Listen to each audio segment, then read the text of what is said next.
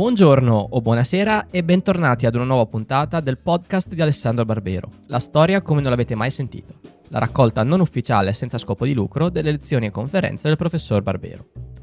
La puntata di oggi è un Barbero Talk. Cos'è un Barbero Talk? È un'intervista, un dialogo, un botta e risposta, invece della classica lezione barberiana, insomma una variazione sul tema. Oggi siamo a Estoria 2019, a cui tra l'altro dobbiamo un grande ringraziamento per averci concesso di ascoltare questo episodio. Il professor Barbero dialoga con Fabio Torriero e Gianni Oliva sul tema de I Savoia. Buon ascolto!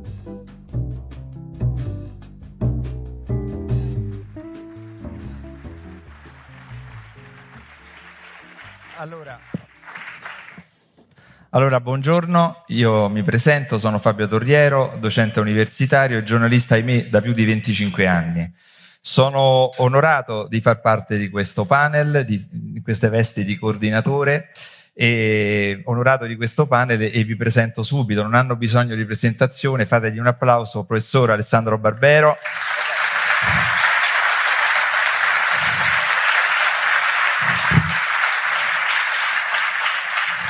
Tra, tra, le tante pubblicazioni, libro su Costantino, oggi si vota per l'Europa, quindi Carlo Magno, un padre dell'Europa, un grande significato, e Caporetto, luogo qui vicino, quindi tutto quello che ha significato per quanto riguarda la Prima Guerra Mondiale. E, grande divulgatore della storia, io ho molto apprezzato le sue presenze a, a Rai Storia, soprattutto la controinformazione su quel periodo storico, il Medioevo, che viene considerato un secolo buio, che invece insieme a cose negative ha anche tante, tante cose positive, aspetti positivi. E poi, professor Gianni Oliva, un altro applauso.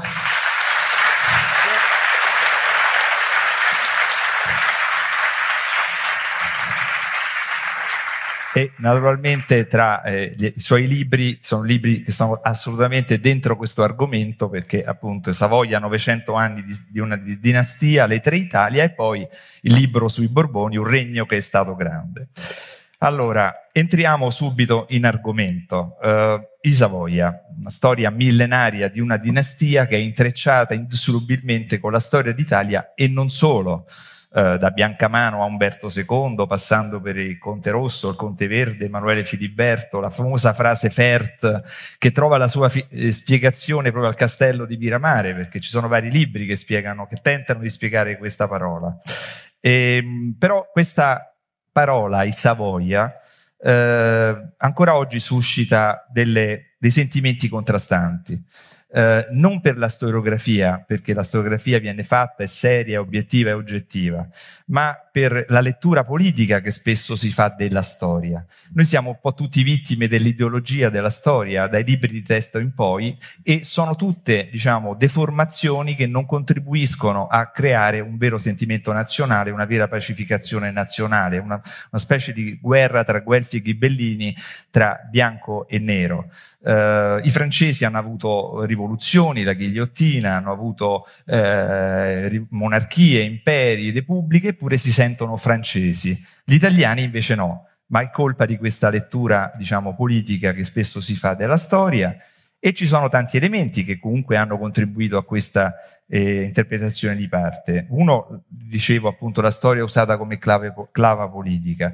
Poi nel 1946 ci fu il referendum, Umberto II andò via e nel suo messaggio eh, di appello agli italiani in fondo ha lasciato delle ombre su quell'esito. L'Italia era divisa, mezza Italia era monarchica, mezza Italia era repubblicana, ci fu la Corte di Cassazione che non omologò mai i risultati del referendum e, e Chiaramente e va dato atto a De Gasperi e a tutta la classe politica del dopoguerra, del secondo dopoguerra, di aver fatto una scelta di pacificazione.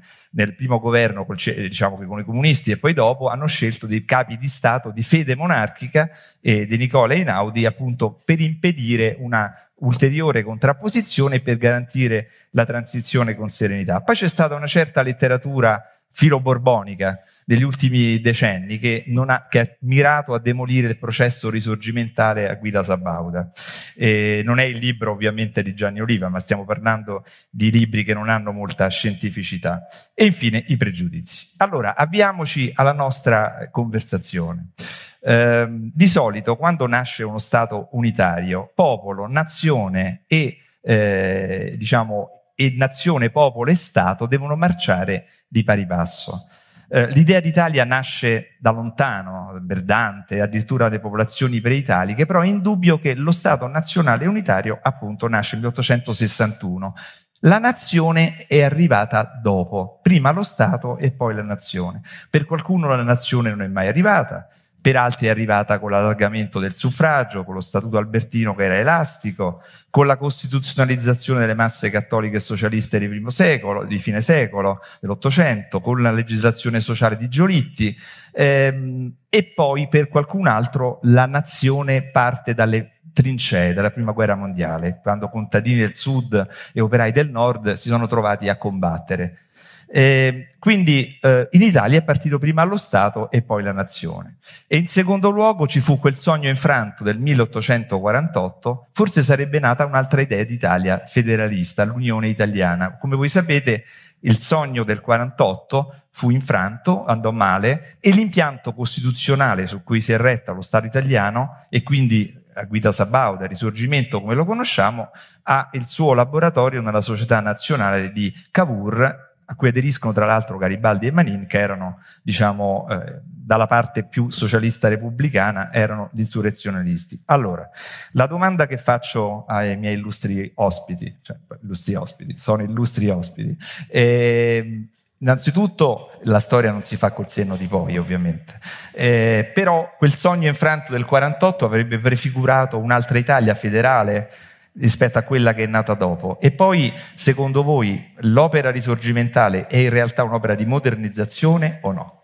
Prima, professor Barbero. In ordine alfabetico come okay. scuola, vabbè, è sempre stato il mio destino di essere chiamato per primo. Perché, eh, Beh, anche alle interrogazioni. appunto, appunto, appunto eh. Poi anche i primi più giovani. Uh, questo va bene, il questo può, può passare. Dai.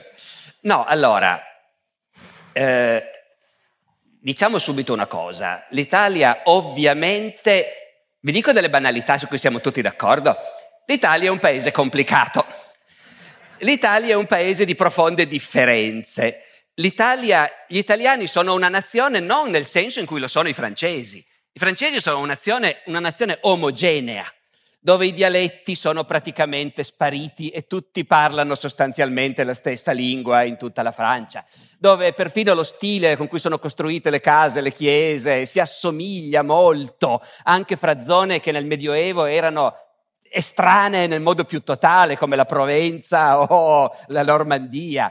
Eh, L'Italia non è così, ma questo non vuol dire che non sia una nazione e neanche che lo sia diventata più tardi, secondo me. L'Italia è una nazione caratterizzata dal fatto di avere al suo interno enormi differenze, il che non impedisce affatto che si sia tutti italiani, anche nell'odiare quelli della regione accanto o della città accanto. Non c'è niente di così tipicamente italiano come il fatto di essere ferocemente ostili a quelli del campanile vicino. E questo accomuna tutti gli italiani.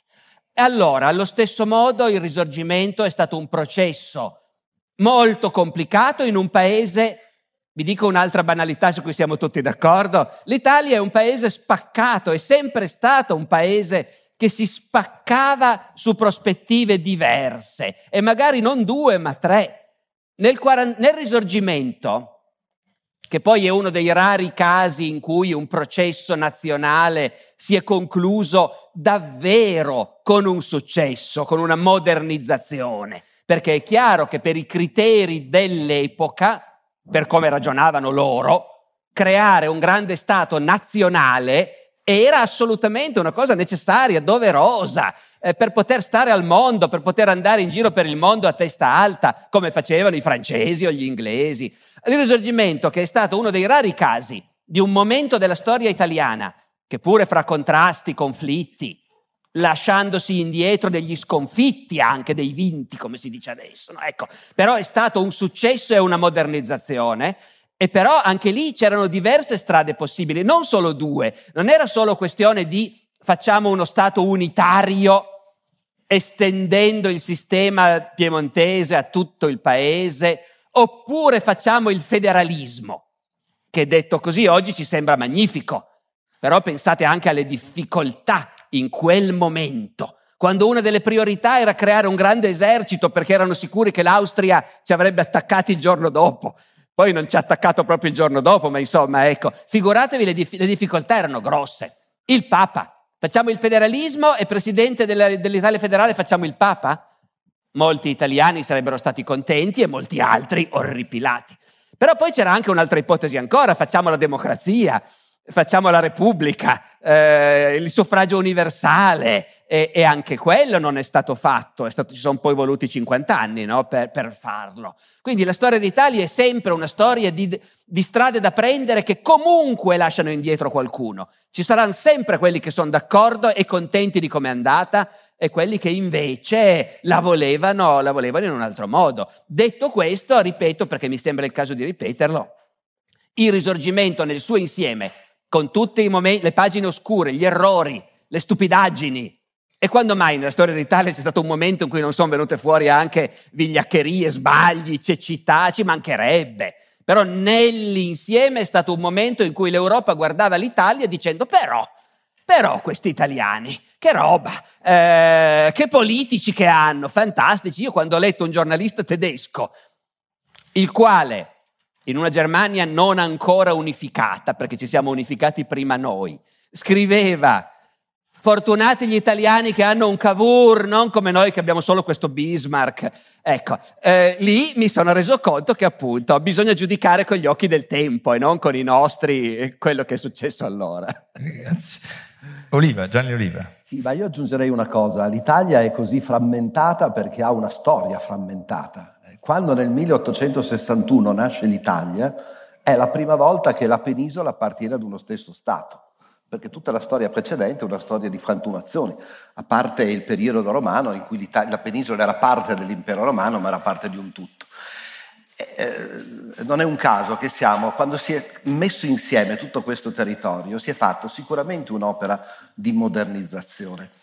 Voi pensate cosa succedeva nel 1840 quando qualcuno a Lione produceva delle tele, poi usciva da Lione, andava a venderle a Lille, a Parigi, a Bordeaux, a Marsiglia, aveva un mercato grande come tutta l'Italia.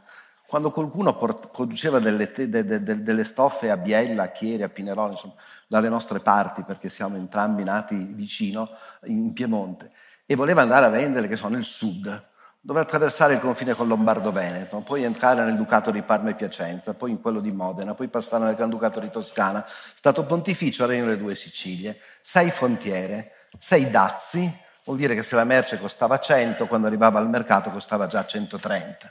Poi bisognava convertire sei volte la moneta, convertire sei volte le unità di misura, perché erano di misure differenti. È chiaro che non poteva decollare l'economia in quelle condizioni. Per cui l'unità d'Italia è un, un elemento di modernizzazione che ha alle spalle come spinta le esigenze della borghesia nascente di avere un mercato grande come tutta la penisola. Non aveva però alle spalle una nazione, perché tutti i popoli italiani erano dei popoli regionali. Oggi credo che ci sentiamo italiani in contrapposizione ai tedeschi piuttosto che ai francesi, ma credo che nella fine dell'Ottocento ancora, non lo so, un livornese sentiva più nemico un pisano che non un francese o un, o Ma un anche tedesco. oggi, sai. Probabilmente anche il, oggi. Il che alla prova faccia, che una cosa non esclude l'altra, però, in realtà. Alla faccia perché... di Pisorno e dell'idea di fare la provincia unica, come diceva.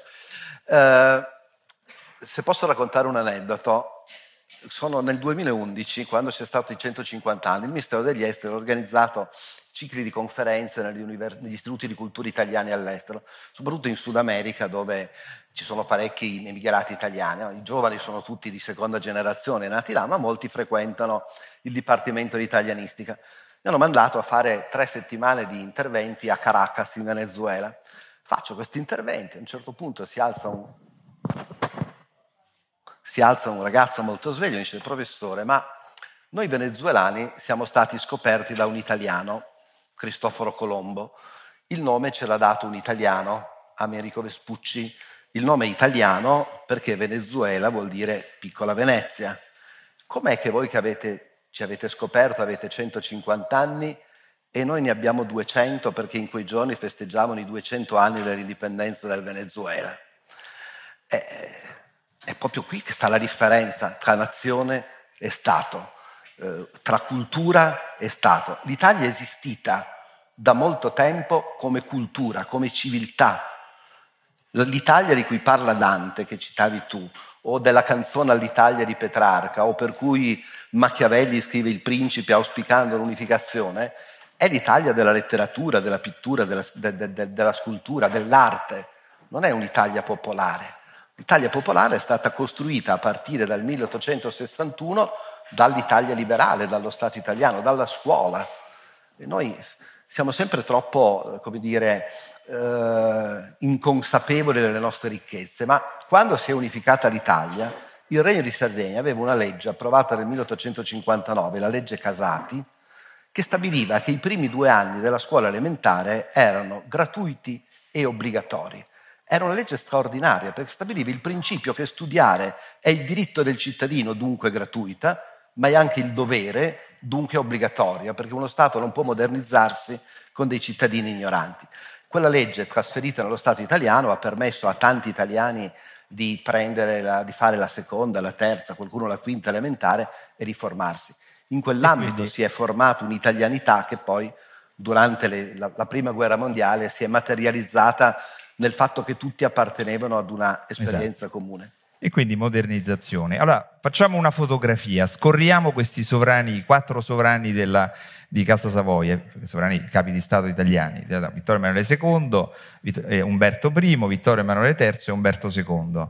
Ecco, eh, Vittorio Emanuele II che sta con Cavour, però aiuta le armi a Talamone e Garibaldini, quindi la via legale e la via diciamo insurrezionalista, non so, gioco delle parti, Umberto I che sta con Baba Beccaris ma anche no, e Vittorio Emanuele III che sta con Giolitti, monarchia socialista secondo il Miss, Missiroli, poi dopo la diarchia con Mussolini, tutto quello che sappiamo.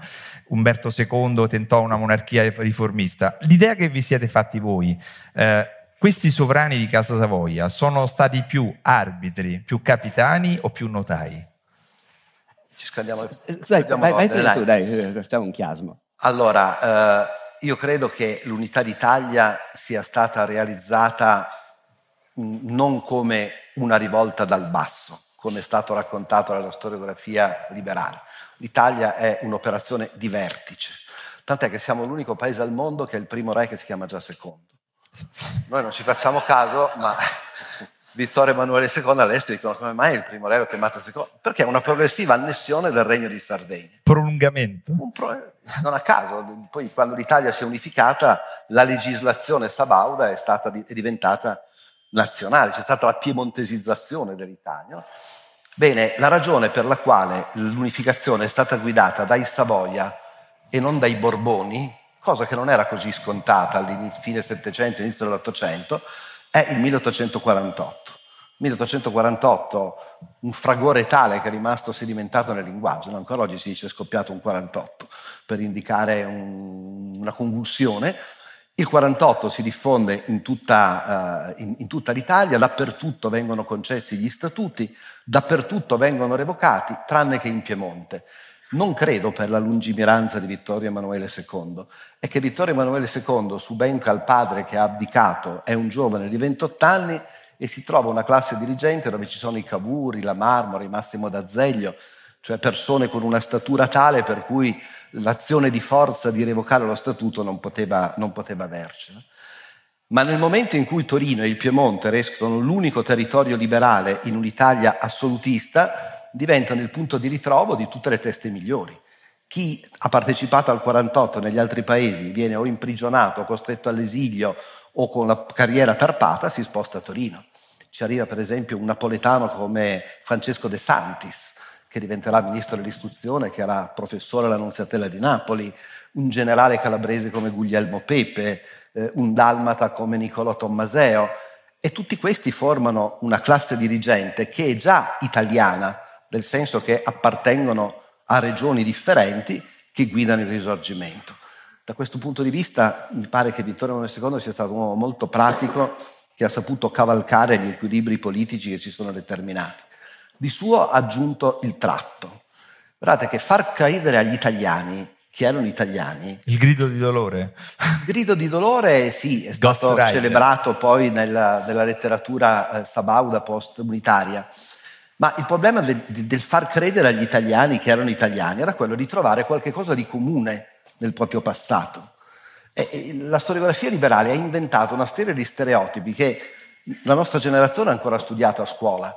Se ricordate ci insegnavano che il primo momento di italianità è la battaglia di Legnano, quando i comuni lombardi, dopo aver fatto il giuramento di Pontida, stretti attorno al Carroccio, sconfiggono Federico Barbarossa. Il fatto che Bossi abbia usato gli stessi simboli in senso antiunitario la dice lunga sul fatto che la battaglia di Legnano è una battaglia tra Guelfi e Ghibellini, una storia regionale lombarda, più una storia di guerra civile interna alla Lombardia che non una storia di italiani che si contrappongono a Barbarossa. Poi ci raccontavano della sfida di Barletta, so, se c'è stata, sia stata una rissa tra ubriaconi, perché mi riesce male pensare dei mercenari che si battono per un'Italia che non esiste oppure Pietro Micca, Balilla, piccoli personaggi.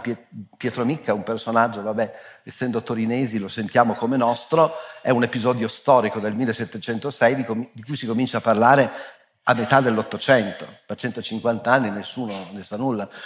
Mica è quello che fa saltare in aria la, la, la, la galleria impedendo ai francesi di entrare nella città assediata. Tanti anni fa Umberto Eco fece una trasmissione alla radio, le interviste impossibili, in cui intervistando Pietro Micca lo trasforma in un robusto contadino piemontese che bestemmia contro il maresciallo che gli ha dato la miccia troppo corta. Eh, probabilmente era più vicino lui alla verità che non alla retorica. Ecco, era difficile far sentire gli italiani italiani perché eredi delle battaglie di Legnano, di Pietro Micca, di Balilla e quant'altro. Ci voleva qualcos'altro. È stato usato come elemento identificatore la dinastia Sabauda, reinterpretata come una dinastia di guerrieri generosi e coraggiosi che dal metà del Cinquecento, quando trasferiscono la capitale da Chambéry a Torino, pensano all'Italia. Vittorio Emanuele II ha funzionato come immagine perché era un personaggio, non era regale, ci sono tutte le sì, gossip sua, sul fatto che non fosse figlio dei suoi genitori, ma figlio di contadini toscani con il quale è stato sostituito il vero Vittorio Emanuele II, morto bambino in mezzo alle fiamme. Era il padre della patria in tutti i sensi. Sì, anche degli italiani, dicono dalle nostre parti, perché ha avuto un sacco di figli legittimi. Non c'è paese del Piemonte che non avesse un discendente di un figlio legittimo di Vittorio Emanuele II. Però al di là del fatto che è stato un grande amatore come tutti gli uomini potenti, eh, andava a cercare i suoi amori nelle feste paesane, la, la, la, compagna della sua vita, Rosa Vercellana, era una ragazzina che aveva conosciuto a 14 anni, analfabeta, figlia del postiglione di Casale Monferrato.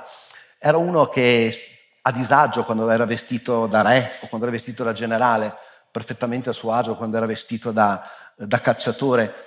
In questo senso era molto più vicino alla sensibilità popolare di quanto non lo sarebbe stato suo figlio Umberto, che era invece regale, freddo, abituato a frequentare l'aristocrazia e l'alta borghesia milanese e quant'altro.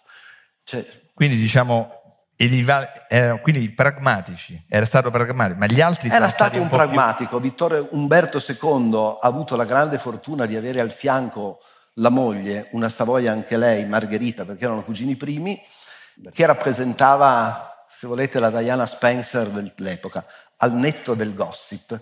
Ma Diana Spencer era in fondo il personaggio che stava nel mondo delle luci, dell'importanza, dei VIP a cui tanti vorrebbero appartenere, però era anche la donna che incontrava Suor Teresa di Calcutta, faceva le battaglie per, contro le mine anti-uomo e quant'altro. Era un po' il trait d'union tra ciò che siamo e ciò che vorremmo essere.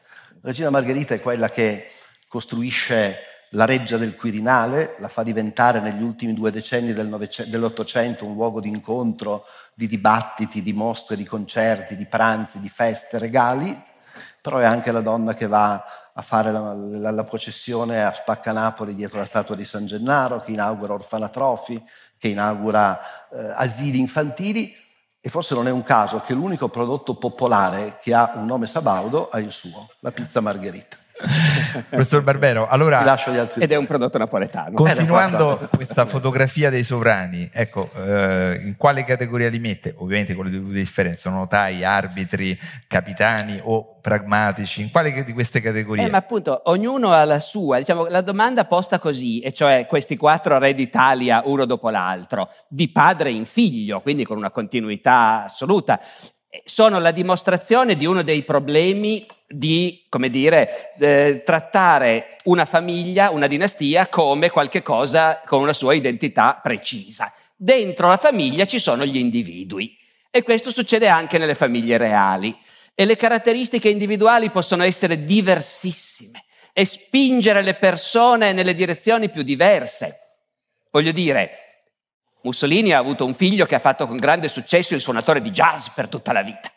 Eh, il figlio può essere totalmente diverso dal padre come carattere e come inclinazioni. E questo è successo anche nella dinastia Sabauda, solo che se nasci principe ereditario sei incatenato al tuo ruolo. Sai che il tuo destino è quello, ti può piacere o non piacere, così come se nasci nel ramo cadetto come i duchi d'Aosta, sai che non sarai mai re e ti rode, e, e, però un po' ci pensi, capitasse qualcosa magari, ecco. Invece se sei il primogenito sai che quello dovrai fare e a volte ti tormenti perché in, a qualcuno piace e a qualcuno non piace. A Vittorio Emanuele II piaceva immensamente fare il re, tranne, e questo è un tratto che lo accomuna a Vittorio Emanuele III, suo nipote, tranne le cerimonie. Ecco, i pranzi, ai pranzi ufficiali si dice che Vittorio Emanuele II eh, mangiasse rapidamente un boccone e poi stava lì guardando gli altri aspettando che finissero. A quel punto tutti ovviamente si affrettavano a accelerare i tempi, mentre invece mettersi in pantofole con la rosina era tutta un'altra cosa. Ma a parte quello a Vittorio Emanuele II piaceva fare il re, gli piaceva passare in rassegna le truppe, galoppare in battaglia alla testa delle truppe con la sciabola sguainata, cosa che lui credeva volesse dire fare il generale e saper fare la guerra, perché Vittorio Emanuele II più volte dirà il mio mestiere è la guerra, quello che io so fare è la guerra, se non posso fare la guerra piuttosto mi faccio frate, ecco. Poi i suoi collaboratori hanno lasciato scritto durante la seconda guerra di indipendenza, quando davvero Vittorio ha comandato l'esercito, e però per fortuna avevamo gli alleati francesi con Napoleone III alla testa e i collaboratori di Vittorio hanno lasciato scritto meno male che c'è l'imperatore Napoleone, lui sì che sa fare la guerra. Il nostro re non sa leggere una carta, non si ricorda mai il nome di un paese, tutte cose che per condurre un esercito in battaglia, però galoppare alla testa delle truppe mentre fischiano le pallottole, sguainare la sciabola e dire ai soldati forza fiei, ecco, quello lo sapeva fare e gli piaceva da morire. A suo nipote Vittorio Emanuele III non solo non piacevano le cerimonie, ma non gli piaceva proprio fare il re quanto al suo carattere personale. Poi però lo doveva fare e quindi l'ha fatto interpretando il ruolo come a lui sembrava dovesse essere interpretato, cercare in tutti i modi di rafforzare sia la dinastia sia il paese, perché quello è il mio dovere. Ma quando c'è la grande crisi nel 1915, quando c'è la prima guerra mondiale in corso e noi siamo rimasti fuori, però il governo allaccia trattative con la Francia, l'Inghilterra, la Russia, e firma il patto di Londra con cui noi siamo impegnati a entrare in guerra, però al Parlamento non hanno detto niente. Lo sanno solo il re, il primo ministro Salandra e il ministro degli esteri Sonnino. E poi vanno a leggere lo statuto e si rendono conto che devono chiedere il consenso del Parlamento. Però hanno già firmato l'impegno. A quel punto, nel maggio del 15, c'è qualche momento di panico in cui c'è il terrore che la Camera voti contro e, e, allora il governo si dimetterà, certo, infatti Salandra si dimette, non aspetta neanche il voto della Camera. E il re Vittorio in quei giorni va dicendo a destra e a sinistra che vista questa situazione vergognosa anche lui abdica. E non gli costa niente abdicare, perché dice io qua non ci volevo venire e ne volevo parlare a mio padre, Umberto. Poi lui è morto in quel modo che sapete, sapete Umberto I è stato ammazzato da un anarchico nell'anno 1900 e, e di conseguenza suo figlio è diventato re da un giorno all'altro. 15 anni dopo Vittorio Emanuele III dirà io non ci volevo venire, volevo dirlo a mio padre, non oso pensare cosa avrebbe detto Umberto, ma comunque, adesso sono qua, ma se devo abdicare, abdico. E dice, io ho sempre pensato che quello che voglio veramente fare è andarmene a vivere a Antibes o alle Baleari. Eh, quindi abdica e me ne vado al mare. Il bello è che poi lo farà nel 45, quando abdica davvero se ne va al mare a Sharm el Sheikh. Allora, eh, poi però fa il re fino in fondo. Quello che li acc- ecco, cosa hanno in comune i membri di una dinastia? Sono persone diversissime una dall'altra, con gusti, passioni, interessi. A Vittorio III piacevano le monete Era un grande collezionista di monete e di quelle era in grado di parlare per ore e ore. Per il resto lo giudicavano tutti un tipo arido, poi però quelli che lo conoscevano bene dice uno che avrebbe voluto una vita familiare felice. Esatto. E ci ha sperato. Invece poi con Elena non è mica andata, nonostante la propaganda, in realtà non è andata bene per niente, il re non è felice. E insomma, al di là di questo, però, cosa hanno in comune? Che a tutti loro da bambini hanno insegnato tu sei un Savoia e sei un futuro re.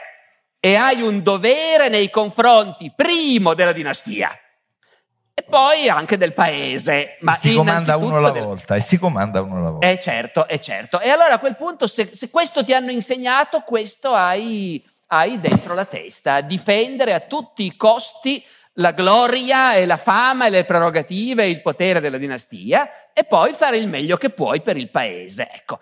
E, e questa è l'unica cosa che accomuna i membri di una dinastia e che rende sensato studiare una dinastia come un qualche cosa che ha una sua identità condivisa. Ecco. Benissimo, noi sui libri di scuola studiamo una parola chiave che in qualche modo caratterizza il risorgimento, la storia d'Italia e poi anche dopo la storia repubblicana, trasformismo, che è una delle parole brutte o belle a seconda delle interpretazioni, per qualcuno è una peculiarità italiana, per altri è un'anomalia trasformismo da Crispi, De Pretis, Crispi fino a Giolitti, questo riconoscersi dentro una caotica maggioranza eh, funzione interscambiabile dei deputati che vanno a destra e a sinistra, ma la cosa era partita anche prima, Garibaldi da sinistra va a destra, la destra storica era destra eh, diciamo politica ma non economica, c'è sempre stato questo calderone personaggi che si mettevano insieme, parlamentari, si riconoscevano intorno alla figura del Presidente del Consiglio, che tra l'altro era una figura non contemplata dallo Statuto Albertino, perché la titolarità del potere esecutivo era appunto nelle mani del re, tanto che poi Sonnino pensava di tornare allo Statuto, eccetera. Trasformismo, quindi pesi e contrapesi, forze politiche che estremiste diventano nell'area governativa elementi di stabilizzazione del sistema, come i radicali da eh, Cavallotti, eh, Lemmi fino a Sacchi, che poi entra nell'area, questa parola trasformismo che poi ritroviamo in Repubblica, sinonimo di inciucio, di grande centro, di mediazione, eccetera. Allora, per voi questo trasformismo eh, nella, nella diversa declinazione, perché da appunto De Predis, Grispi e poi Giolitti eh, assume forme diverse, però la sostanza più o meno è la stabilità del sistema. Per voi è stata un'anomalia o una peculiarità? Ma io credo che il trasformismo sia due cose. Un conto è il trasformismo politico inteso come la ricerca di un accordo, di un compromesso su un progetto, che è tipico di un paese come l'Italia che è stato di fatto da sempre proporzionale. Anche oggi, se i nostri leader cominciassero a rendersi conto che non siamo in un sistema maggioritario, ma in un sistema proporzionale, forse si ragionerebbe un pochino di più sul, sui progetti e forse si abbasserebbero anche i toni. Allora, questo trasformismo inteso già dall'Ottocento come cercare una maggioranza eh, tra sensibilità e provenienze differenti, mi pare che non sia una peculiarità italiana, sia una caratteristica di tutti i sistemi proporzionali che ci sono al mondo. La caratteristica, la peculiarità negativa italiana è che spesso questo trasformismo è stato declinato in clientelismo allora io non costruisco un progetto unitario, un compromesso nel senso di cum promettere, di promettere insieme e quindi di fare un passo in avanti rispetto ai punti di partenza, ma è diventato compromesso nel fare dei passi indietro e nel comperare i voti, eh, l'adesione, la, la, la, partecipazione con eh, qualche concessione di carattere territoriale, eh, in un'epoca in cui i parlamentari erano eletti col sistema uninominale, era facile, eh, ti faccio rifare la Chiesa, ti faccio costruire questo ponte e tu voti a sostegno del governo De Pretis o del, o del governo Giolitti. Quindi non mi pare che possa, si possa condannare il trasformismo in sé come progetto politico, bisogna condannarne le tante degenerazioni che ci sono state e che mi sembra sono poi diventate clamorose nell'Italia, nell'Italia repubblicana soprattutto. Sì, io sono d'accordissimo con quello che dice Gianni Oliva e mi andrei ancora più in là.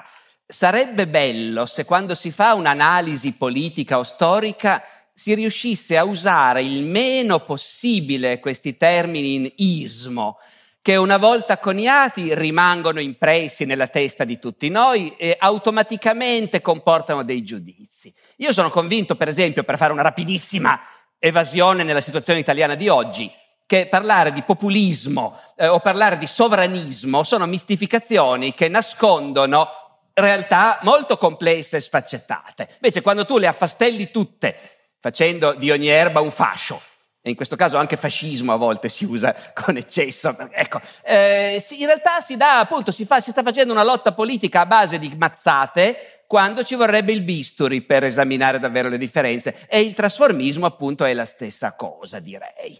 Eh, quando Garibaldi, uomo di sinistra, repubblicano, rosso e anticlericale, arriva in Italia nel 48, nel caos immenso del 48, e ha la lucidità, per una volta in vita sua, perché Garibaldi politicamente ogni tanto dà l'impressione di non avere le idee chiarissime, ma in realtà poi sotto sotto sapeva tenere il timone, era un marinaio, sapeva tenere il timone fermo. Arriva in Italia nel 48 proveniente da quel caos ancora più incredibile che è il Sud America, dove succede di tutto e lui ne ha viste di tutti i colori. Arriva in Italia e lui, repubblicano, dopo essersi guardato intorno, dice pubblicamente in un manifesto, io sono repubblicano, ma sono venuto a portare la mia spada al re, perché in questo momento solo il re e il suo esercito possono fare l'Italia.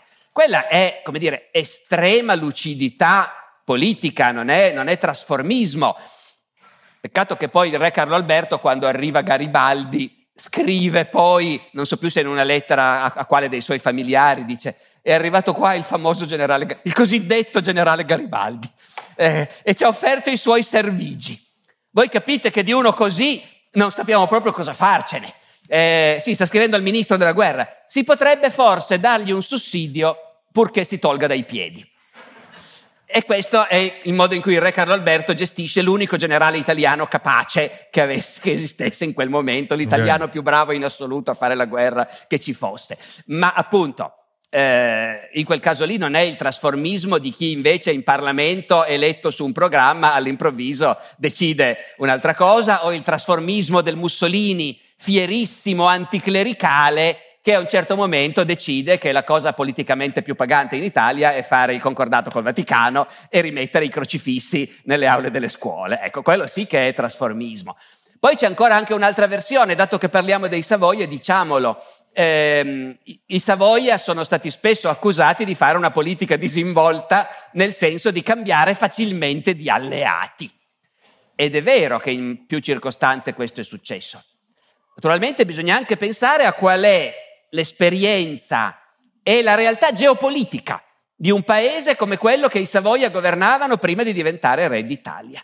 I Savoia governavano un piccolo Stato armato fino ai denti perché ci teneva a mantenere la sua indipendenza, circondato di fortezze, con un servizio militare più pesante che non negli altri stati italiani, con anche una retorica militarista che lascia un po' il tempo che trova, ma che qualche traccia poi l'ha lasciata nella mentalità del popolo e della nobiltà piemontese. Ecco, loro governavano questo piccolo Stato armato fino ai denti, avendo da una parte il Regno di Francia, e cioè la più grande potenza europea in quei secoli, e dall'altra il Lombardo-Veneto, prima spagnolo e poi austriaco, cioè in mano alla seconda grande potenza europea dell'epoca.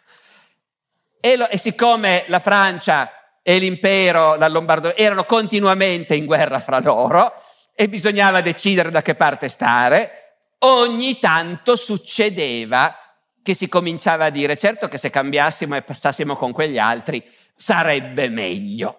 E ogni tanto lo facevano.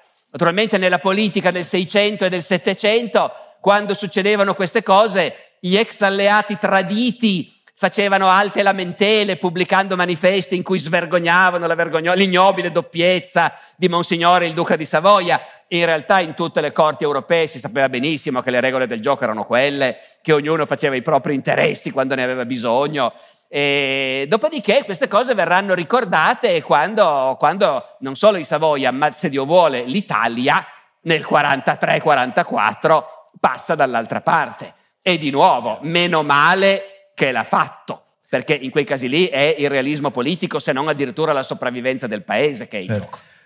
Sì, quello che sta dicendo Alessandro Barbero in realtà è la chiave di lettura della storia sabauda, perché i Savoia da quando compaiono sulla scena storica, a metà dell'undicesimo secolo, fino al 1946, al 2 giugno, governano ininterrottamente un territorio. Sono 900 anni di dinastia, come conti, duchi, re di Sardegna, re d'Italia.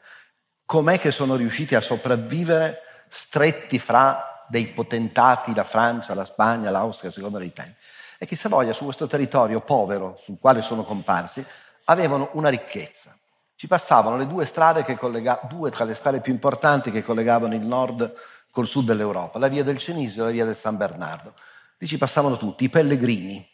È la ragione per cui la strada del Cenisio, della Valle di Susa, veniva chiamata la via peregrina, o per cui c'è un quartiere a Torino che si chiama ancora oggi la Pellerina, perché è il luogo di sosta dei pellegrini. Adesso devo dire è rimasto luogo di sosta di altro genere, non tanto di pellegrini. È la zona della prostituzione torinese, diciamo. Eh, ci passavano eh, i commercianti, e la strada veniva chiamata via Romea se fatta dalla Francia verso l'Italia o via Francigena fatta in altra direzione ma soprattutto ci passavano gli eserciti. E gli eserciti nell'età medievale, nell'età moderna, non erano fatti di centinaia di migliaia di uomini, erano fatti di poche migliaia di uomini.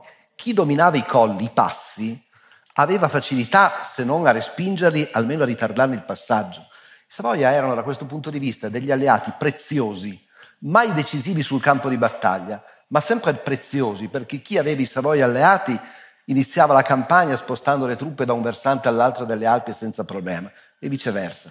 La loro longevità politica nasce dal fatto che hanno usato un dinamismo politico e, militare straordinario, hanno partecipato a tutte le guerre, talvolta hanno cambiato alleato nel corso della guerra, ma non era approssimazione morale.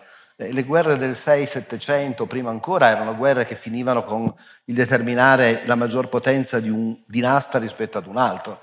Altra cosa è nel 1943 passare dall'alleanza con Hitler alla co-belligeranza con gli inglesi e gli americani, ma nel Settecento spostare l'alleanza voleva dire intuizione politica. In questo certo. modo hanno finito le guerre da vincitori, hanno conquistato una città, un castello, una vallata, non sono mai diventati un grande Stato fino al risorgimento, però hanno sempre mantenuto la loro indipendenza. Benissimo, professor Barbero già di fatto ha introdotto un altro argomento, punto dolente, Vittorio Emanuele III. Eh, quando parliamo di Vittorio Emanuele III, io mi chiedo di quale re parliamo? Eh, del re della monarchia parlamentare, della monarchia socialista cosiddetta di Giolitti, della legislazione sociale, il re di Peschiera che fa fare il guizzo alla, dopo Caporetto, appunto il libro Caporetto ha scritto il professor Barbero, è, è il re anche della, della, diarchia con Mussolini, delle leggi razziali. Ecco, eh, un'analisi, un'analisi obiettiva è possibile, di quale re parliamo? Ma io credo che Vittorio Emanuele III abbia avuto... Della fuga di Pescara, ecco, insomma, tutto... Abbia avuto la sfortuna di regnare troppo a lungo, dal 1900 al 1946, nel periodo più complicato della storia del mondo, perché i primi 50 anni del Novecento hanno avuto la Prima Guerra Mondiale, il fascismo, il nazismo, il comunismo, la Seconda Guerra Mondiale, le bombe di Hiroshima. Tutti i protagonisti di quella stagione, Roosevelt, Stalin, Hitler, Mussolini, Churchill, sono stati protagonisti di un pezzo Vittorio Emanuele III ha, vissuti, ha vissuto tutto il periodo. Se fosse morto nel 1920, lo ricorderemmo tutti come il re di Vittorio Veneto o il re di Peschiera. Essendo, avendo abdicato nel 1946, lo ricordiamo come il re di Pescara, della fuga dell'8 da settembre, Peschiera da Peschiera a Pescara. So? Io credo che sarebbe stato difficile per chiunque reggere il ruolo di protagonista per un periodo così lungo e così complicato. Vittorio III è stato il re dell'apertura, della trasformazione dell'Italia in democrazia liberale. È stato il re che ha portato al governo Giolitti, è stato il re dei primi 15 anni del Novecento. Poi è stato il re dello sforzo nazionale della Prima Guerra Mondiale, poi credo abbia fatto due errori clamorosi. Il primo nel 24, non nel 22, perché quando Mussolini è stato chiamato al governo, è stato votato da una maggioranza bulgara senso che hanno votato a favore di Mussolini tanti che poi saranno perseguitati, perché tutti immaginavano ci volesse un uomo forte per sistemare le cose e poi si tornava alle libertà dello Statuto Albertino. Ma nel 24, di fronte al delitto Matteotti, che non nasce da un ordine di Mussolini, ma matura nel clima che Mussolini ha creato durante le elezioni, a chiedere al re di destituirlo, non ci vanno i capi dell'opposizione, ci va Benedetto Croce, ci va Vittorio Emanuele Orlando, personaggi sicuramente monarchici e liberali. Di fronte a queste eh, pressioni il re prende tempo, rinvia, tergiversa, Mussolini, che non si può non riconoscere, ha una grande intuizione politica, accorgendosi che i tentennamenti del re lo legittimano, prende l'iniziativa e il 3 gennaio del 25 pronuncia quel famoso discorso in Parlamento in cui rivendica a sé solo la responsabilità storica, politica e morale di quanto è accaduto. Chiaro che se il capo del governo rivendica di aver fatto uccidere il capo dell'opposizione, la democrazia è finita. Perché ha fatto quella scelta il re? Perché credo abbia privilegiato gli interessi della dinastia rispetto a quelli della nazione. Guardate che nel 24 siamo in un'epoca in cui sembra che non ci sia più futuro per le dinastie. I Romanov sono stati sterminati dalle guardie rosse eh, in Russia gli Asburgo in Austria, gli Hohenzoller in Germania sono fuggiti alla fine della guerra per le rivoluzioni di, di, di Berlino e di Vienna. Vittorio Emanuele III immagina che con Mussolini e con il fascismo perderà sicuramente del potere, ma aumenterà del prestigio e manterrà il potere. E difatti in quegli anni diventa anche re d'Albania, imperatore d'Etiopia e poi re d'Albania. Il secondo errore lo fa nel 1943, il 25 luglio il 25 luglio il re liquida il fascismo, liquida Mussolini, ma non liquida la guerra fascista. E non liquida la guerra fascista perché gli alleati avevano stabilito, concordato, che si sarebbe combattuto fino alla resa incondizionata del nemico. Uscire dalla guerra il 25 luglio del 43 voleva dire fine di quella dinastia, di quel re, di quel gruppo dirigente, di Badoglio, di, di, quel, di, di quella classe. Il re vuole arrivare a un armistizio, dove c'è uno che vince e uno che ha perso, ma nel momento in cui si firma ci si riconosce reciprocamente.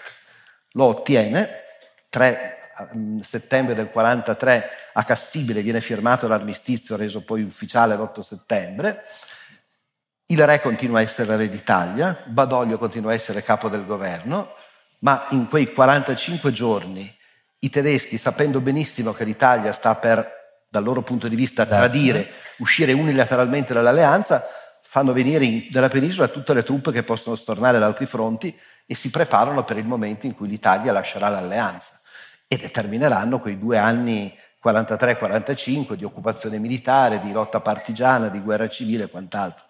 E, e, qui di nuovo sono stati privilegiati gli interessi della dinastia rispetto a quelli della nazione. È quello che determina il risultato. E si rompe 2... questo patto. Ed è quello che determina il risultato del 2 giugno. Tu giustamente hai detto che il 2 giugno spacca l'Italia, non spacca gli italiani. Non è che ci sia una maggioranza risigata per la Repubblica e una, e una minoranza forte per la monarchia. È che il Sud vota per la monarchia massicciamente, il centro-nord vota massicciamente per la Repubblica, perché il Sud non ha conosciuto l'occupazione tedesca. Il Sud è uscito alla guerra nel settembre del 43. Il Nord, che ha conosciuto gli altri due anni, delegittima Mussolini. Non è che ha votato Repubblica le, le, le zone rosse, cioè la provincia che ha dato il quoziente più alto alla Repubblica è la provincia di Trento, che per tutta l'Italia repubblicana sarà una provincia bianca. Eh, nel sud invece ci sono voti bulgari, non so, a Messina, Agrigento supera il 90% la monarchia, in provincia di Napoli arriva al 79%, perché il fascino dell'idea monarchica non è stato minato. Che poi passano dall'amore per i Borboni all'amore per i Savoia direttamente, Beh, vero? Sì. Addirittura quando si... sapete che una delle ragioni per cui l'Italia non ha un senso della nazione, soprattutto non ha delle date, è che il 2 giugno era difficile celebrarlo, perché il 2 giugno il Sud ha votato monarchia e ad un certo punto i giornali il 5 giugno annunciano la vittoria della monarchia, perché essendo uscito prima dalla guerra avevano ripristinato linee telefoniche, telegrafiche, per cui i risultati arrivati al Viminale, risu- arrivati a Roma, erano i risultati del Sud. De Gasperi scrive la sera del 5 giugno una lettera al re dicendo si profila la vittoria della monarchia, spero potremo continuare a collaborare e quant'altro. Democristiano, è eh, sempre. Eh, vabbè, eh, nel giorno successivo arrivano tutti i risultati del centro-nord che ribaltano la situazione. E fa il golpe e si mette a fare il capo dello Stato. Ah, eh, si mette a fare il capo dello Stato, però c'è De Gasperi che è trentino, ad annunciare il cambio di risultato c'è il ministro Romita che è un piemontese di Tortona, eh, nel governo ci sono personaggi del nord, eh, Togliatti è di, di, di, di, Ligure ma trasferito in Piemonte, il sud lo percepisce come il golpe del nord contro il sud. E a Napoli in una manifestazione di piazza ci sono... Via Medina. Eh, in via Medina ci sono 18 morti, tra, per una notte di guerriglia tra i manifestanti filomonarchici e le forze dell'ordine. E, tra l'altro è nato da, una, da, una, da un fatto curioso. In via Medina c'era la sede del Partito Comunista. Quando passa questo corteo, bandiera. espongono una bandiera italiana dove non c'è più il, lo stemma. Lo stemma.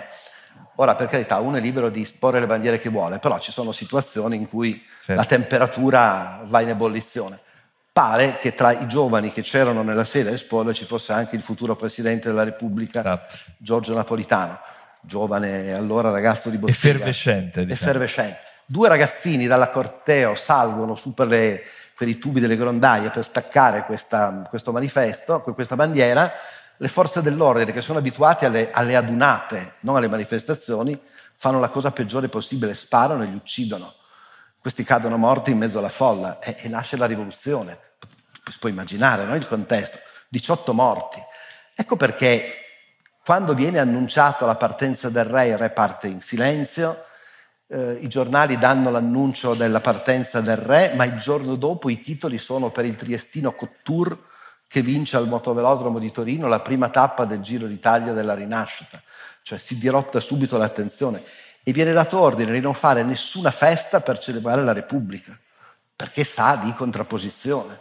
E poi c'è l'intuizione politica di dire, vabbè, siamo diventati una Repubblica, mettiamo come Presidente della Repubblica dei monarchici. Così. De Nicola e Inaudi per equiparare. Professor Barbero, allora questa, diciamo, questo Vittorio Emanuele III con varie sfaccettature, e poi ricordiamo appunto che, come ha già accennato eh, Oliva, questa maggioranza al primo governo Mussolini la danno tutti gli altri, qui fondamentalmente il blocco nazionale, i liberali, anche i cattolici, due ministri e quattro sottosegretari, da cui Gronchi che diventa Presidente della Repubblica. E poi se non piaceva questa fuga di Pescara, poi perché i partiti antifascisti vanno a governare del Regno del Sud, quindi a legittimare di fatto una scelta che, come dice Trombadori, è stata sbagliata nelle forme ma giusta nei contenuti. Ma sì, infatti, allora, in realtà tutto quello che noi stiamo dicendo eh, mi conferma sempre di più nell'impressione che fare storia nel modo tradizionale delle epoche del Novecento, fare storia del Novecento nel modo tradizionale sia addirittura impossibile. Quando dico il modo tradizionale intendo dire accertare non soltanto gli avvenimenti, quelli va bene, si sanno che il re ha fatto arrestare Mussolini quel giorno e che l'altra volta è scappato, questi si sanno, ma non è questione di accertare gli avvenimenti. Fare storia significa dare, fino adesso ha significato, dare un'idea sostanzialmente condivisa, per cui di un insieme di fenomeni si capisce la logica, si capisce chi ha fatto certe scelte, perché le ha fatte, si intravedono delle maggioranze e delle minoranze, ma nel Novecento noi abbiamo troppe informazioni e continuamente siamo tirati da una parte o dall'altra dietro alle, alle, alle, scelte individuali di una singola persona che ha fatto quella scelta lì. E allora a quel punto uno dice certo, il re nel 24 davanti al delitto Matteotti, eh, anziché riprendere in mano le, il paese, reimporre il liberalismo, eh, accetta la, dire, il crollo verso l'abisso della dittatura, certo. A quel punto però uno dice, e il re ha sbagliato a farlo? E certo, tutti noi oggi diciamo sbagliato perché pensiamo che il fascismo sia stata una fase nel complesso dannosa della vita nazionale. Naturalmente questo non impedisce che ci sia una vasta parte di italiani che invece non sono d'accordo e tuttora pensano che il fascismo non è stata una cosa così brutta e di conseguenza non festeggiano non solo il 2 giugno ma neanche il 25 aprile, naturalmente. Corretto. Noi siamo un paese spaccato anche in questo. E dopodiché tu dici va bene, il re ha, ha sbagliato, ma quando entri in quella prospettiva cominci anche a chiederti, ma lui in quel momento che elementi aveva in mano? Capite? Finisci per fare la storia di un'anima. Finisci per chiederti, il re eh, quanti giorni ha avuto per decidere? E, e i suoi consiglieri cosa venivano a dirgli? E lui la temperatura del paese come faceva a misurarla? Già riuscire a ricostruire le motivazioni per cui il re ha fatto quella scelta è una cosa che richiederebbe un lavoro enorme e non saremo mai veramente sicuri perché alla fine, capite, tu, tu cerchi di entrare nella testa di una persona e non ci riuscirai mai. Dici, magari quella persona ha lasciato un diario in cui ti racconta cosa ha provato in quei giorni e perché ha preso quella decisione. Peggio che mai. Tu gli credi al diario, scritto dopo, in cui lui sa già come è andata a finire tira, è come credere al diario di Napoleone quando racconta la battaglia di Waterloo. Ecco. È, è, molto interessante leggere le pagine del diario di Napoleone dove racconta la battaglia di Waterloo, ma guai se uno gli crede quando dice ho fatto questo, ho fatto questo, guai, guai. E allora, poi uno dice va bene, il re ha fatto quella scelta, ma il paese in quel momento cosa pensava? E cos'è il paese? E quello che cercavo di dire malamente, perché mi accorgo che non mi sono spiegato bene, è che quando uno studia questi avvenimenti ha tutte le fonti immaginabili e non basta una vita. Cosa scriveva il Corriere della Sera in quei giorni? E cosa scriveva la stampa? Eh, e cosa scrivevano gli altri giornali? E, cosa pensava il paese? Ma il paese cos'era? Uno può andare a vedere cosa pensava Don Benedetto Croce in quei giorni. Certo, e, e poi e, e, i braccianti della pianura padana, e i contadini siciliani, e gli avvocati di Napoli, il paese, e, e tutte queste cose uno se vuole le può sapere. Io potrei dare, io no perché insegno storia medievale, grazie a Dio. E nel Medioevo le fonti sono abbondanti, ma non così abbondanti. Ma se io fossi un contemporaneista, potrei dare una tesi, che ne so, appunto, eh, analizziamo un mese dei, del Corriere della Sera per vedere in che direzione il Corriere tendeva a spingere i suoi lettori in quei momenti cruciali. E quello sarebbe solo un frammento della realtà. In altre parole, quello che voglio dire è che mentre di solito lo storico ha il vantaggio di ricostruire un passato che è finito, si sa come è andata a finire, e le fonti di informazione sono relativamente limitate. Dal, dall'epoca longobarda ci sono arrivati quei documenti lì. E quelli saranno sempre. Qualche centinaio di pergamene, due cronache.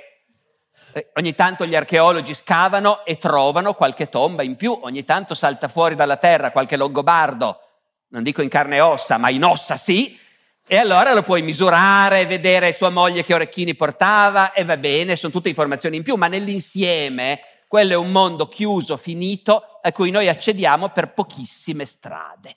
Cercare di capire come l'Italia è passata dal, dal quindicennio giolittiano, in cui un paese in crescita, sempre più prospero, si apriva anche sul piano sociale e politico, fino a dare il suffragio universale, eh, e sulle manifestazioni la polizia e l'esercito sparavano sempre di meno.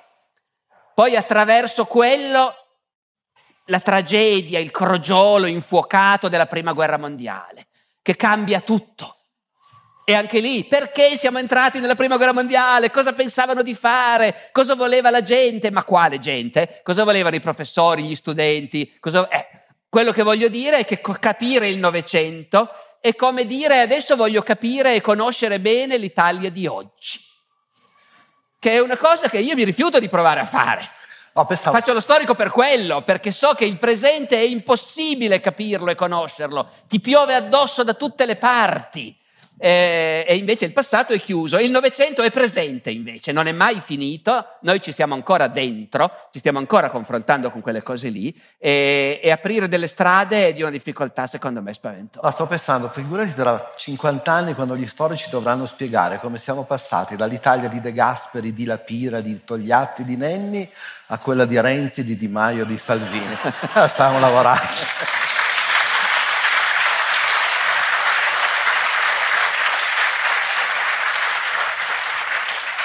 Però a questo punto aggiungo anch'io una battuta, nel senso che eh, se uno va poi a vedere, è molto istruttivo andare a vedere come venivano considerati quelli che poi dopo diventano i grandi uomini della storia, appunto. Vittorio Emanuele II, per tornare ai nostri Savoia, diventa, grazie a, una, a un ufficio stampa formidabile, il re galantuomo, viene inventata questa formula, il re che ha unificato l'Italia, il re guerriero e così via, il re eroe, benissimo. Se uno va a vedere cosa pensavano di lui appunto i suoi più stretti collaboratori, eh, Cavour, che era Cavour, che lavorava con lui tutti i giorni, ha detto, è scritto, se l'avesse solo detto non lo sapremmo, ma lo ha scritto e noi lo leggiamo, Cavour ha detto quanto al re io essendo suo ministro mi impegno a servirlo con tutta la fedeltà possibile, ma come uomo che se ne stia alla larga il più possibile. Anni dopo ricordo un giornalista inglese che intervista i ministri del Regno d'Italia a fine anni 60 e in confidenza più di un ministro dice il re, la persona più sleale, più infida, eh, guai a fidarsi del re, ti frega sempre comunque, fa quello che... Ecco, ma poi diventa il re galantuomo. Nenni, Togliatti, La Pira, noi oggi giustamente diciamo dei giganti. Poi uno va a vedere all'epoca cosa si diceva, Nenni è un imbecille. Cioè, eh, allora, allora, non escludo che in futuro si dica, eh certo, che ai tempi di Renzi, di Di Maio e di Salvini, allora sì che l'Italia... Speriamo di non esserci più quando si diranno queste cose. Dai. Adesso se i tecnici possono iniziare a attivare il collegamento con il Duca d'Aosta, vi date un segno? Eh, ok, me lo dà lei. Umberto II, che, che figura è? Secondo me Umberto II è una figura che va molto rivalutata perché nel momento decisivo, della, quando ha avuto un, un, ruolo decisivo nella storia d'Italia, a differenza del padre, ha scelto gli interessi del paese rispetto agli interessi del, della dinastia. Quando i risultati del 2 giugno determinano quel contrasto, lo tirano per la giacca tutti. Lo tirano per la giacca gli americani e De Gasperi perché se ne vada, lo tirano per la giacca i monarchici perché resti in Italia di fronte alla prospettiva di una deriva di guerra civile, sceglie di lasciare il paese. È vero, con un eh, comunicato in cui dice me ne vado per una truffa, per, una, per un abuso, ma sceglie di andare in Italia e evita all'Italia le conseguenze drammatiche che avrebbero potuto esserci.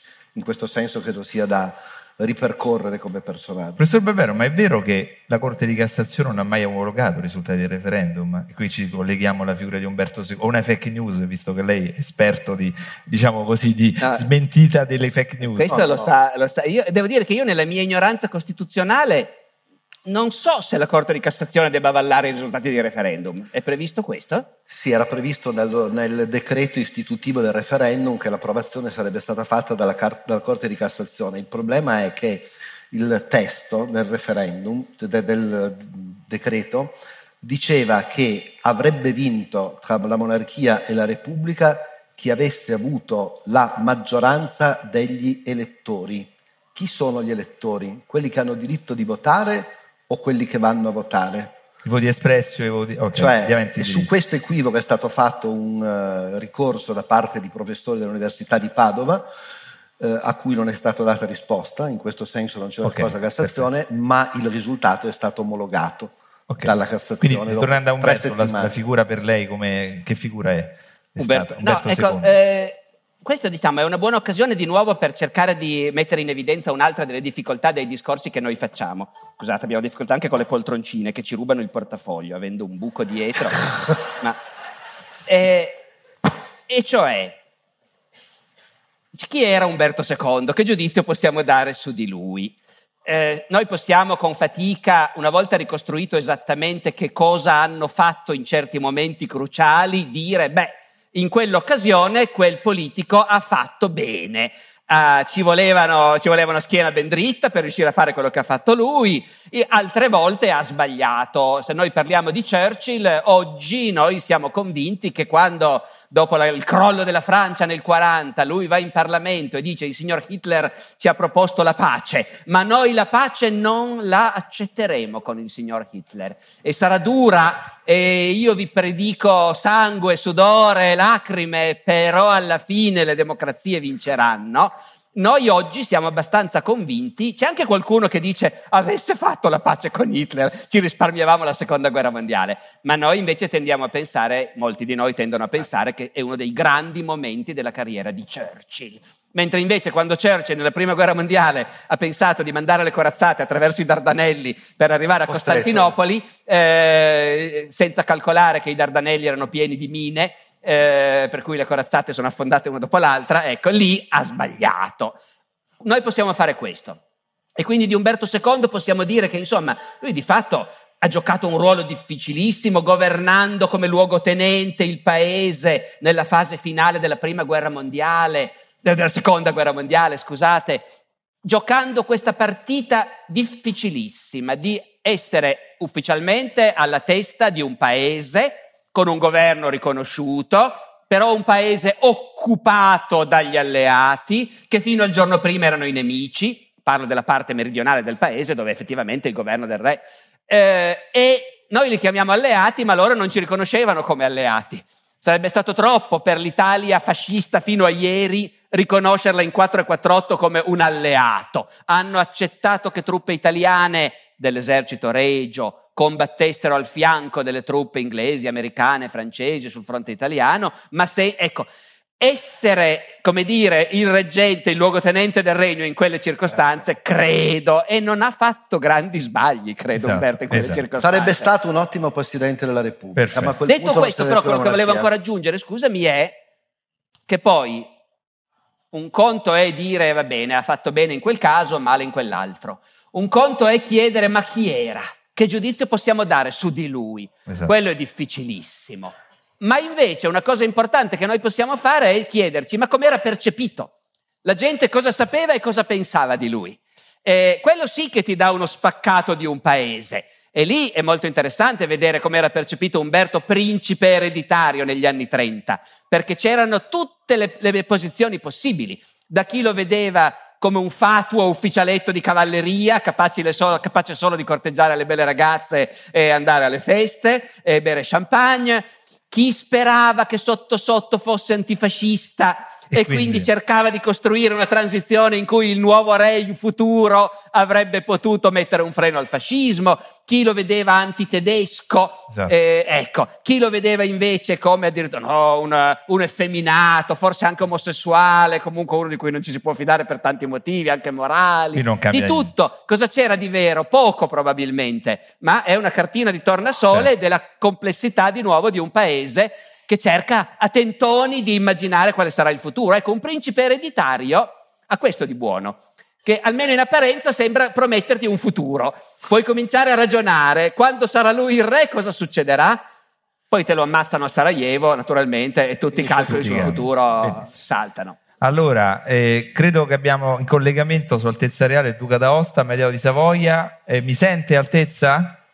Buongiorno, buongiorno. La saluta Gorizia e tutto il convegno di, la, di E-Storia. La Gorizia che ci cara da tanto tempo, soprattutto a Casa Savoia, in particolare a Casa Savoia Osta.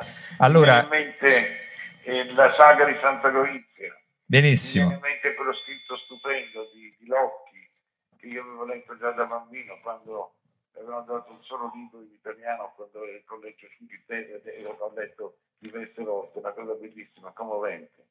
Allora, io presento il Amedeo, principe di Savoia e duca d'Aosta, nasce a Firenze il 27 settembre 1943, quindi una data diciamo emblematica per la storia d'Italia, il 25 luglio, l'8 settembre è imparentato con le maggiori famiglie reali europee. Gli Aosta sono stati anche al centro di strategie dinastiche in prima battuta in Spagna come in Croazia.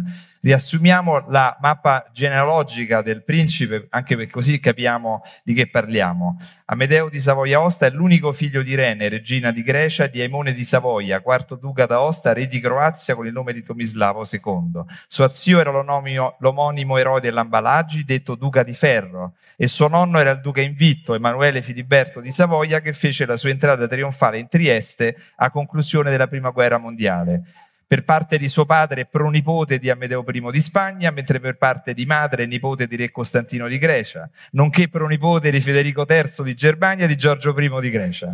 E, e inoltre pro-pronipote della regina Vittoria del Regno Unito e di re Cristiano IX di Danimarca, nonché discendente dello zar Nicola I di Russia. Ed essendo bisnipote di Amedeo I di Spagna, è il quarantesimo in linea di successione del trono spagnolo. Ah, quindi, eh, poi nel 1944, su ordine di Himmler, viene, eh, diciamo, lo deportarono in un campo di concentramento vicino Graz e poi è tornato in Italia dopo il referendum, eh, sta in Svizzera, poi torna in Italia e eh, diciamo, a seguito del referendum istituzionale eh, di fatto la, eh, diciamo, Umberto è andato via, quindi lui diventa il punto di riferimento dei monarchici italiani. Ha sposato Claudia di Francia, ha avuto tre figli, Bianca di Savoia, Moni di Savoia, Mafalda di Savoia e poi in seconde nozze, nel 1987, ha sposato eh, Silvia Paternò di Spedalotto. Allora, Altezza, eccoci. Eh, quindi lei, essendo imparentato con tutte le famiglie europee, eh, oggi si vota per le europee, quindi eh, ne sappiamo qualcosa, ne sa qualcosa nel suo DNA. E da chi ha preso? Un po' da tutte queste famiglie? C'è un'affinità di discendenza? Credo di sì, perché siamo tutti parenti e ancora adesso discendenti quasi tutti della regina Vittoria, quindi siamo ancora vicini come parentela. Forse il sangue più, da cui abbiamo preso più eh, una caratteristica è quello romano, perché tutti ci dicono anche che somigliamo alla famiglia dello zar, addirittura all'ultimo zar Nicola. E quindi quello è il sangue predominante, ma il fatto di essere parenti con tanti altri ci dà una, un, un lato molto importante di appartenenza, un'appartenenza in fondo quasi obbligatoria, nei, tornando indietro nei secoli, per avere delle alleanze e stringere delle, delle, delle importanti, diciamo, sempre appartenenze a quella che doveva essere l'Europa, eh, di cui si è parlato tanto da molti anni. Purtroppo questo non è servito nella guerra perché eravamo sì parenti, ma la guerra ci ha diviso tutti ed è stata una cosa molto triste che eh, questo fine di cui abbiamo ancora adesso parlato non, è, non ha funzionato. Questa, questa, è una cosa che sì. purtroppo è stata molto triste. Chi le piace come modello di sovrano del, eh, diciamo, di ieri o di oggi? A quale modello di sovrano si richiama maggiormente? Io credo in Europa sicuramente la regina d'Inghilterra, che io conosco, che ho l'onore di conoscere bene perché diverse volte l'ho vista, sono stato addirittura alla sua incoronazione molti anni fa ed era proprio il 2 giugno, che è la stessa data eh, che, che, che diciamo, è importante anche in Italia oggi, in cui fu incoronata. Ero bambino piccolo, me lo ricordo benissimo, queste, queste cose che rimangono stampate nella memoria. Fuori dalla, dall'Europa penso che Indri Abdullah di Giordania fosse una delle persone più vicine al suo popolo, eh, un uomo illuminato che ha studiato in Inghilterra, che estremamente sensibile a una situazione molto complicata, c'è Israele di vicino, ci sono altri paesi arabi che non hanno grandi affinità col suo, mentre il suo è il paese arabo per eccellenza, sono i beduini medi, sono ancora questi soldati che erano quelli di Lorenz Arabia per intendersi, un sovrano che per essere vicino alla gente a volte prende un taxi con una barba finta e comincia a parlare del re parlando possibilmente male per vedere quali sono le reazioni. Una volta è stato buttato giù dal taxi quasi picchiato perché aveva parlato male del re. Altezza, il ruolo, noi abbiamo parlato oggi, stiamo parlando del ruolo della monarchia in, in, nel risorgimento, quindi nella storia d'Italia. Uh, essere ramo cadetto, cosa ha comportato nella storia, diciamo, per i suoi avi e per lei? Ramo cadetto, come ha detto il professor Barbero, sono sempre lì sul fiato sul collo verso, diciamo, i principi ereditari ma credo come ho detto di essere soldati prima di tutto perché allora così si era. Si era in prima fila, eh, eravamo quelli che erano scelti di essere in prima fila e avevamo tutti dei, dei comandi di unità eh, precise dell'esercito, cosa che nelle altre monarchie non è così, per esempio in Inghilterra non, hanno dei, dei, comandi che corrispondono alle strisce che hanno sul, sulla manica o le stellette che hanno sulle spalline, ma non hanno mai avuto delle dei, dei, dei comandi che fossero esecutivi o importanti nel senso proprio diretto della parola. Invece in Italia abbiamo sempre avuto degli ammiragli, dei generali che hanno sempre avuto la possibilità di combattere di essere in prima linea. Vede mio nonno Emanuele Filiberto, il duca degli Abruzzi, il duca di Genova, lo stesso Amedeo, duca d'Aosta, Custozza viene addirittura ferito perché in prima linea su un cavallo, cade da cavallo ferito nella pancia, così c'è scritto quello gli dette la medaglia d'oro. Una cosa forse che era un lato che non si pensa è che un ramo cadetto vuol dire avere la possibilità di parlare di più. avere una lingua più sciolta, meno responsabilità, più si lontani dal Quirinale, più la vita diventa, non dico facile, ma meno impegnativa e bisogna stare forse meno attenti a dire, eh, non dico delle sciocchezze, ma a parlare dicendo delle verità. Ecco. Benissimo. E una curiosità, non è gossip, però eh, avrebbe preferito essere più re di Spagna, di Croazia o d'Italia? Nessuno dei tre per, per la responsabilità che questo comporta. Se poi fossi stato chiamato avrei chiesto, avrei preferito l'Italia, ma questo credo che sì, è una cosa che si sa. Senta, eh, anche qui eh, la consulta dei senatori del Regno, anche per chiarire ulteriormente di fronte a una platea immensa qui a Gorizia, eh, lei è ancora è capo della casa, cioè rispetto a suo cugino eh, Vittorio Emanuele IV, eh, la sì, questione certo. legittimista come è andata a finire? Come, come è lo stato dell'arte? Eh, così dicono le leggi di famiglia, che sono le, le, le, eh, come si dice, il biglietto del, di Vittorio Emanuele III. E quindi da allora queste leggi sono eh, in...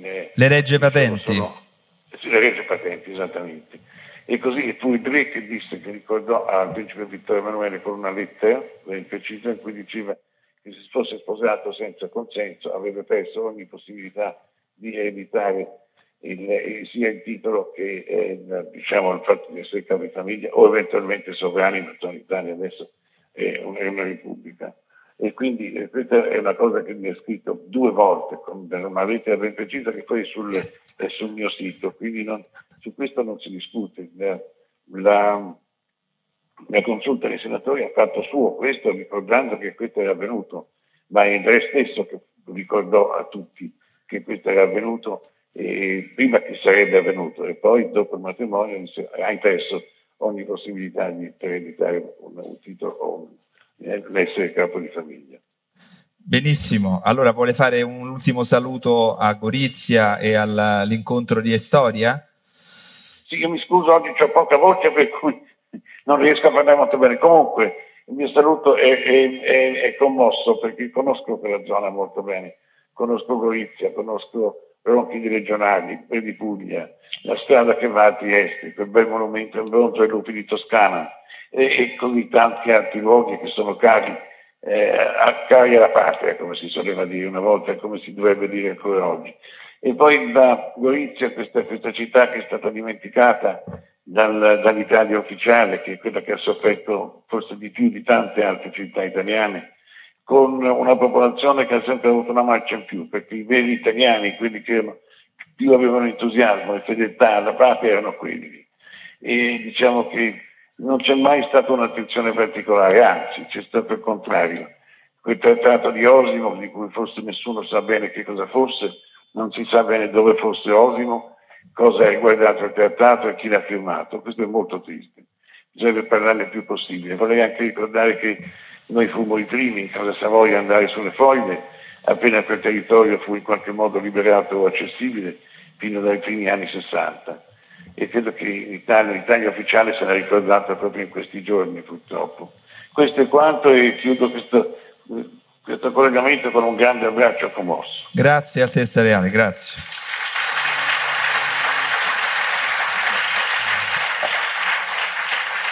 Allora, eh, mi hanno fatto segno dalla regia, come si prima della pubblicità, mi hanno fatto segno che ci sono delle domande, o sbaglio, ho capito bene? che io ho gli occhiali per vedere da vicino, non vedo da lontano, quindi vedo sagome sfumate. Ci sono delle domande? Ok.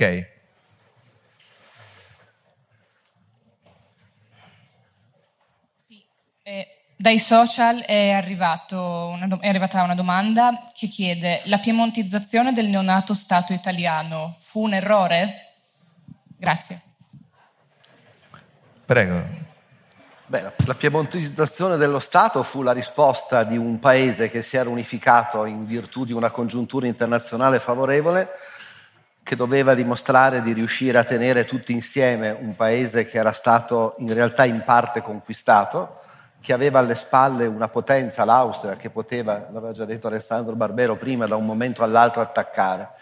Credo che l'errore, l'errore sempre come, come si può parlare di errori dal punto di vista di chissà come è andata a finire, sia stato quello di aver immaginato una forma di accentramento del potere che non prevedesse nessuna forma di eh, decentramento territoriale. Voglio dire, la, il servizio militare obbligatorio nel Piemonte è stato metabolizzato attraverso tre secoli, perché da Emanuele Filiberto in poi si è stabilito che i territori dovessero dare un contingente di 10 uomini, poi qualche anno dopo di 15, poi di 50. Quando è stata fatta una legge nel 1854, legge La Marmora, sul servizio di leva obbligatorio per tutti, di fatti era già metabolizzato. Nel sud è stato imposto dal giorno, dall'oggi al domani un servizio che all'epoca durava 5 anni e che voleva dire per le famiglie contadine del tempo togliere delle braccia nel momento in cui erano più utili per i lavori della campagna. Cioè la reazione al servizio militare non ha paura del figlio morto in guerra, è la sottrazione di una risorsa alla, alla, alla, alla campagna. Ecco, probabilmente quel processo poteva essere sviluppato attraverso delle forme di progressione. Il problema è che non dimentichiamo che chi ha fatto l'Italia, chi politicamente stava a mezzo metro sopra gli altri, Cavour, muore all'inizio di giugno del 1861, tre mesi dopo l'unità d'Italia. E tra Cavour e gli altri dirigenti politici c'è un abisso di intuizioni, di capacità, al netto del fatto che anche su Cavour ci siano tanti discorsi sul suo caratteraccio, però come dire, gli uomini storici vanno giudicati per ciò che hanno fatto, per ciò che hanno nella vita privata conta relativamente poco. Eh, sicuramente il fatto che sia venuto meno un personaggio di quel peso ha anche pregiudicato uno sviluppo diverso dell'Italia. Resta da dire che con quel sistema di piemontesizzazione accentrata, con quei prezzi altissimi che sono stati pagati, però l'unità del paese è stata mantenuta. C'è un'altra domanda? No, sì o no? Beh, rispond... Beh, A questa stessa? Sì. Oh, allora facciamo così, no, una cosa vabbè. diversa. Eh, concludiamo, visto che mancano ormai sei minuti. Eh, la fake news più grande, pensateci, eh, sul risorgimento, sui Savoia, visto che per esempio il professor Barbero eh, ha, ci, ha, ci, ha, regalato tante contraddizioni alle fake news, ha smentito parecchie fake news sul Medioevo, lo Iusse Prime Noctis una fake news, la cintura di castità una fake news. Allora, diciamo così, eh, sul risorgimento e sui Savoia, qual è la fake news che oggi circola come normale e poi in realtà è una fake news? Ma sai, più che una fake news mi pare ci sia una, vulga, una fake vulgata, e cioè l'idea che il risorgimento sia stata una grande guerra di popolo attraverso cui gli italiani si sono sottolti dal gioco straniero. Gli italiani non hanno partecipato al risorgimento. Credo che i contadini eh, del sud, come i montanari piemontesi, non ne sapessero nulla. È stata una scelta di classi dirigenti politiche, è stata una scelta della borghesia piemontese hanno fatto l'Italia e come si attribuisce a Massimo d'Azeglio, anche se nessuno ha trovato dove l'avrebbe scritto, si sono trovati con un paese dove l'Italia era fatta, ma bisognava ancora fare gli italiani. Quindi ecco, più che fake news, spicciola mi pare una vulgata, come ce ne sono tante, ma d'altra parte la storia non è una materia oggettiva. La storia, come diceva Benedetto Croce, è sempre storia contemporanea, perché qualsiasi periodo studiamo, anche quello più remoto, lo facciamo sempre dal punto di vista del presente e quindi le, volga- le vulgate sono in qualche modo destinate a tramontare e sfumare nel momento in cui cambiano le situazioni. Citava il uh, Medeo d'Aosta le foibe. Pensate cosa non. A, a parte in questa zona. Cavità carsica. Eh, a parte in questa zona, ma in tutto il resto d'Italia, le foibe fino a 15 anni fa erano un argomento rimosso, inesistente, erano una fake news della propaganda anticomunista adesso sono diventate, sono state sdoganate e si studiano per quello, per quello che effettivamente sono state. In questo senso le vulgate spesso sono fake, perché figlie della contemporaneità. Ma allora, come avete visto, io, dire, io ho approfittato spesso del nostro tema di oggi per tirar fuori i rovelli che uno ha quando fa il mio mestiere, i problemi che ti trovi di fronte quando ti fanno delle domande a cui la risposta sembra così semplice e tu invece ti accorgi che non riesci a dare una risposta semplice. Le fake news. Le fake news riguardano i fatti. Quando ti viene detto è successa la tal cosa e invece poi scopri che non è vero, quella è quella che oggi chiamiamo una fake news, non si sa perché, perché l'abbiamo sempre chiamata una balla e ci capivamo benissimo lo stesso, ma comunque. E...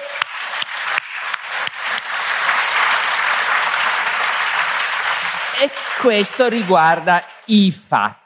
Fatti. I fatti sono in gran parte accertabili, non tutti, non fino in fondo, dipende dai... però in parte sono accertabili ed è soprattutto sui fatti accertati o molto probabili che dovremmo discutere. Allora, in questo senso, come dire, mi tirate un po' per i capelli, indubbiamente il fatto che la, la lotta contro il brigantaggio, condotta dall'esercito italiano con estrema violenza, tra l'approvazione generalizzata delle classi dirigenti meridionali che invocavano ancora più fucilazioni, abbia fatto un milione di morti, come a volte si legge da qualche parte, in un meridione d'Italia che aveva in tutto 6 milioni di abitanti, la parte continentale, ecco, no, forse 8, scusate, oh, ecco, questa è una fake news, nel senso che è un fatto falso.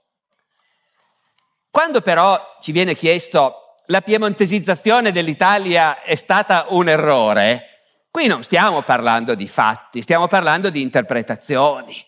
E le interpretazioni saranno sempre comunque in parte soggettive e variabili.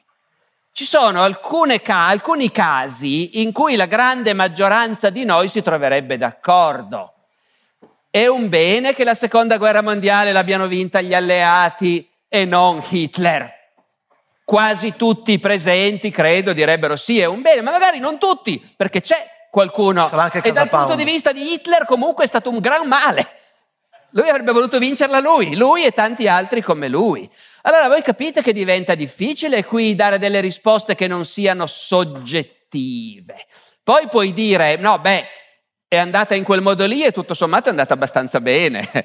Ma anche lì l'Italia che è uscita dall'unificazione, l'Italia sabauda, piemontesizzata e di destra, negli anni 60, 70, 80 dell'Ottocento, sembrava orrenda a molti, sembrava orrenda a Garibaldi, che avrebbe voluto avere la Repubblica.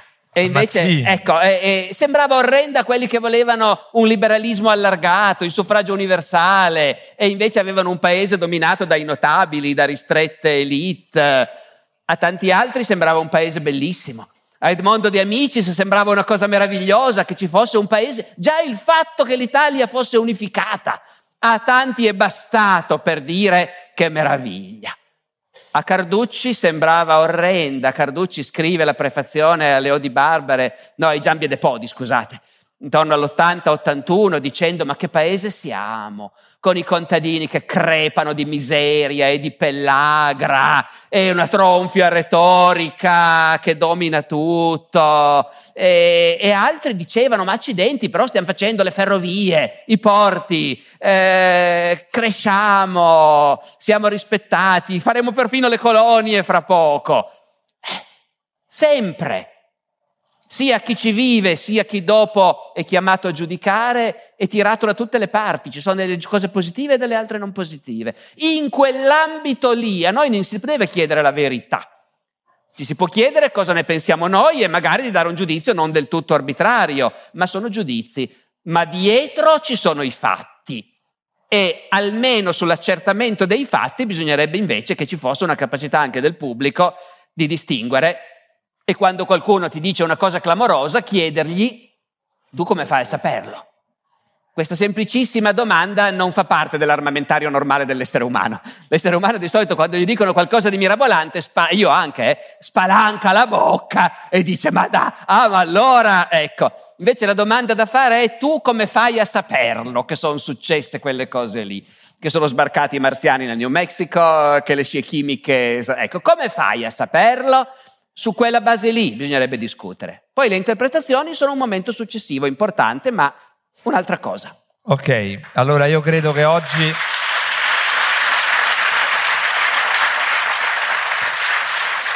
Credo che oggi abbiamo, abbiamo dimostrato che si può parlare di storia in modo interessante, argomentato e soprattutto non noioso. Grazie a tutti, grazie al professor Barbero, grazie al professor Olino. Grazie ancora a Estoria per averci permesso di pubblicare questa puntata. Nella descrizione il link al video originale e al sito di Estoria. Negli scorsi giorni mi è capitato di leggere delle recensioni su iTunes che si chiedevano uh, a cosa servisse l'introduzione che faccio all'inizio e uh, perché non la rimuovo e non lascio spazio al professor Barbero. La spiegazione in realtà è molto semplice e l'introduzione mi permette di innanzitutto chiarire subito che è una raccolta non ufficiale senza scopo di lucro, che è un punto importante che non è scontato, e in secondo luogo mi permette di dare a tutte le conferenze eh, il credito eh, al, all'organizzatore. Ad esempio, oggi ho, dato, ho avvisato che la conferenza appartiene a Estoria, è di proprietà di Estoria e l'ho pubblicata grazie al permesso che mi è stato dato da, direttamente dagli organizzatori di questa, di questa conferenza. E quindi, eh, per quanto sono d'accordo quando dite che ah, eh, tutto quanto tempo perso, facciamo parlare il professor Barbero, eh, lo capisco, però purtroppo è necessario, eh, purtroppo per fortuna, perché d'altronde se Estoria non mi avesse dato il permesso, non avrei mai pubblicato questa conferenza. Quindi è un piccolo sforzo che dobbiamo fare prima di ascoltare il professore e qualche, se qualche decina di secondi, eh, ma necessari. Ecco. Nella descrizione trovate, del, di questo podcast trovate anche i link ai profili Instagram, Facebook e Twitter. Eh, potete usarli per segnalarmi anche nuove conferenze del, professor, del professore da pubblicare qua sul podcast. Io poi contatterò l'organizzatore e chiederò il permesso di fare la pubblicazione. La musica che sentite è la bossa antigua di Kevin MacLeod in competech.com pubblicata con licenza Creative Commons CC BY 4.0. Ci sentiamo la settimana prossima con una nuova puntata del podcast di Alessandro Barbero. Ciao!